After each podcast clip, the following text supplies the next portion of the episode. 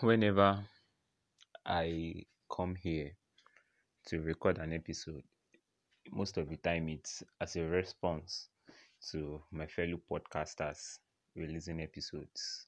You know, I think I'll publish this because the previous one I published before now was to commemorate my birthday, and that was back in April. So, whenever I record a podcast or an episode, it's usually in response to Ewa Olua or Precious Adekwitu or Moyoluwa. Now, this is as a response or, or as a response to Moyoluwa's podcast. I, I would share a link also so you listen to her. I would also type it in the description for you to listen to her so you have a background of where I'm coming from and why I am talking the way I'm going to talk tonight. I'm going to try to keep everything less than five minutes. But the issue is, I am pissed. I am angry. But Moyoluwa spent about 17 minutes, you know, breaking it down, talking about the issues, talking about how Nigeria has not or cannot beat our chest to talk about progress for the past 61 years that she claims to have been independent. So, what I'm just going to do, what I'm just going to talk about is the way forward. I'm going to be talking to young people. Most of you know me personally. I'm usually reserved. I don't talk. I don't. And from this podcast, oh, God bless social media, I can see my mind and 100% keep it raw. This is what Dara thinks. That's the name of this podcast, anyway. So it's 100% what I think. Now, number one, I think, or what I'm going to talk about is what I think young people, sorry, daddies and mommies listening to this, but this is actually targeted at young people. What I think young people can do to help this country. Again, I would advise at this point that you pause and go back and listen to Moyoluwa's podcast if you haven't. Please take out time to listen to her, then come back here. Number one, I think youths should focus more on making money. This this is an unorthodox um, point of view. You know, some people would say youth should be more involved in politics. You know, youth should contest. You know, but who are we whining? Governorship ticket for Ekiti State election coming up next year is 22 million naira. oh my god. What young person do you want to get 22 million naira to run in a primary? Now, the federal court has made it compulsory for all political parties to run primaries and make it the direct primaries before, as in, as the prerequisite, you know, to field a, candidate in an election. So, are you are you saying some some 31 year old fresh master's graduate is the one that should go and pay that amount of money and then try to maneuver his way through a primary election and then in a state election where did you see pictures from the APC Congress that happened in Abeokuta some days ago? Are we thinking at all? Let's let's just put that aside because if I want to start giving examples of that, it will get all of us riled up. So I'll just go straight to the point. Number one, young people should make more money.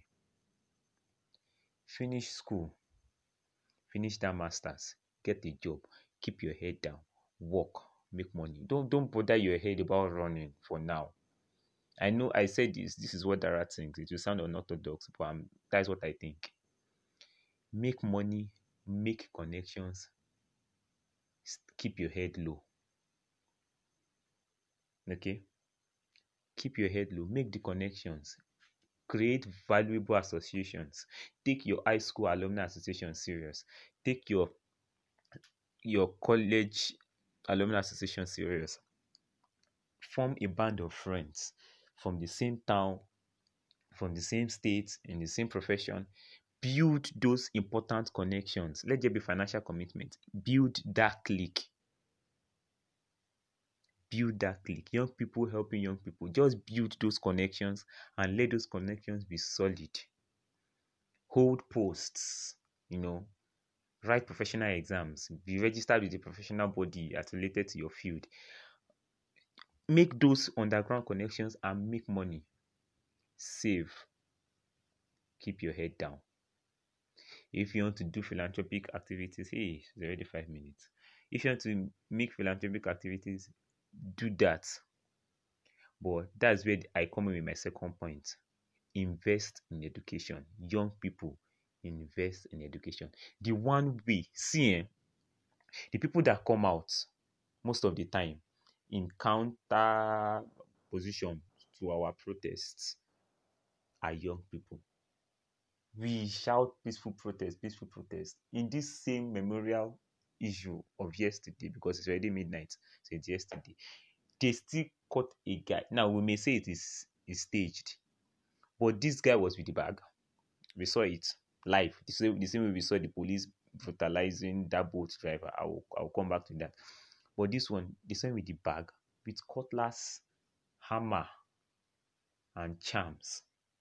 In the protest we had already said will be peaceful, that will just be a drive-through protest. For God's sake, what is wrong with us? Just that one person is enough to give the commissioner of police mouth to say and do anything. Just that one person that is spoiling the whole the whole thing. What we can do is to try our possible best. See, all this will take time. It may never be in our generation. But I am an helpless optimist. I believe Nigeria can be better. I'm not giving up on this country. I believe Nigeria will be better. I believe Nigeria will be better. But it will take a while. And what will happen is if we have more people, more young people, more children in schools. This is, this is how we start. They drop out of primary school. Then they start working, you know, on the streets as agberos, as truck pushers, as you know, hawking stuff, young young children that should be in school, you know. Then from there, they step up a little bit, and they step up a little bit, they start robbing, stealing, you know, small small here and there, cheating. They don't know better. That is the way they be basically, and it all boils down to illiteracy. Now, there can be many, many factors in between. But when we have more children in schools, that is one. And when the educational system is better, not just having more children in schools, but the system should be able to accommodate these children. The teachers should be motivated to take care of these children. You know, not just teaching them in classrooms and letting them go. Really, really, really taking care of these children if that happens, these thugs that we have now that are young people, they would grow old. Now we know stupidity grows with age also. That's why daddies and mommy listening to this, forgive me. The same way we have stupid young guys, the same way we have ah hey. It's my podcast. I will say anything. It's the same way we have stupid older people. We meet them all the time. We just use respect to respect old age but we, we meet them all the time, especially we young people that are already working outside and we have we have to relate with older people all the time. We see these people and we're like, God, and this person is a daddy by you. I didn't pay I didn't pay Baba any daddy. See the thing he did. So so so you understand that even these people that are young people that are current thugs, the same way some people are growing up as professionals, you know, as graduates and are sensible people a little bit. The same we have these people on the streets that will grow up as thugs, they impregnate somebody, uh, another lady, and that one will give birth and they will grow up and they will be out. They will be like that. The only thing that can make them change is maybe they decide to do better for their own children. You understand? But we have to break that cycle. Our generation is already almost messed up the way it is. But if we want to do better, we need to start thinking of the generation coming after us. Let's stop thinking about ourselves. Are you guys listening to me, please? Let's stop thinking about ourselves. The way we are in Ati war, in this Nigeria, we are inside already. What we can do is to start, start thinking for the generation of coming. What can we do to secure their own destiny? What can we use to secure their own future? one way we can do is train them right, educate them properly. We can do that as young people. As, as I said, these associations give back to your secondary schools, establish primary schools, establish secondary schools, subsidize the school fees, hire teachers, take these children from the street, put them in schools. The more these children coming after us are educated, the more and the more they learn to make wise decisions. And, and we should introduce some of these subjects described. Civic education is best. I'm happy it is back, but they need history. I don't know why history was scrapped. That's where the government, I think, will need to come in. And that's where we, because we have been the government by that time, we need to come in and put in some of these things better. So, I said number one, doing good for ourselves. Let's go full capitalist system on this stuff, on this government. Let's make our own money. The government will always come with regulations. They may want to increase tax. Mm. But let's do good for ourselves. And two, let's try to invest in this upcoming generation. Let's train our children well. Let's be passionate about this upcoming generation. Sh- shouting at this government may not work much. We have we have seen it. We know. We have seen it. We have seen it. So we know there may not be much hope there. That is me, an optimist, saying this. And for our generations, we are we are mixed already.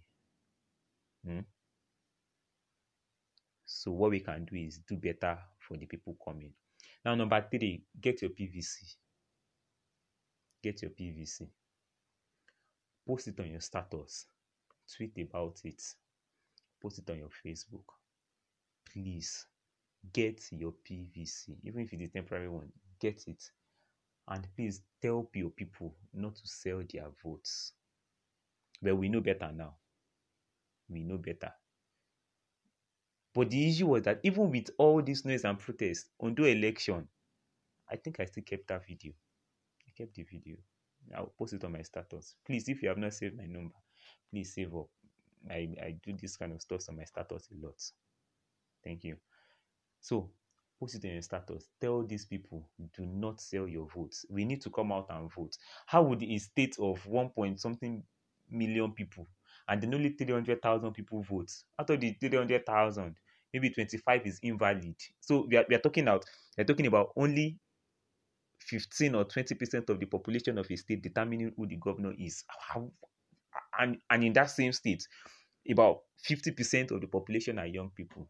Come on, guys. We need to do better. EndSARS has taught us that.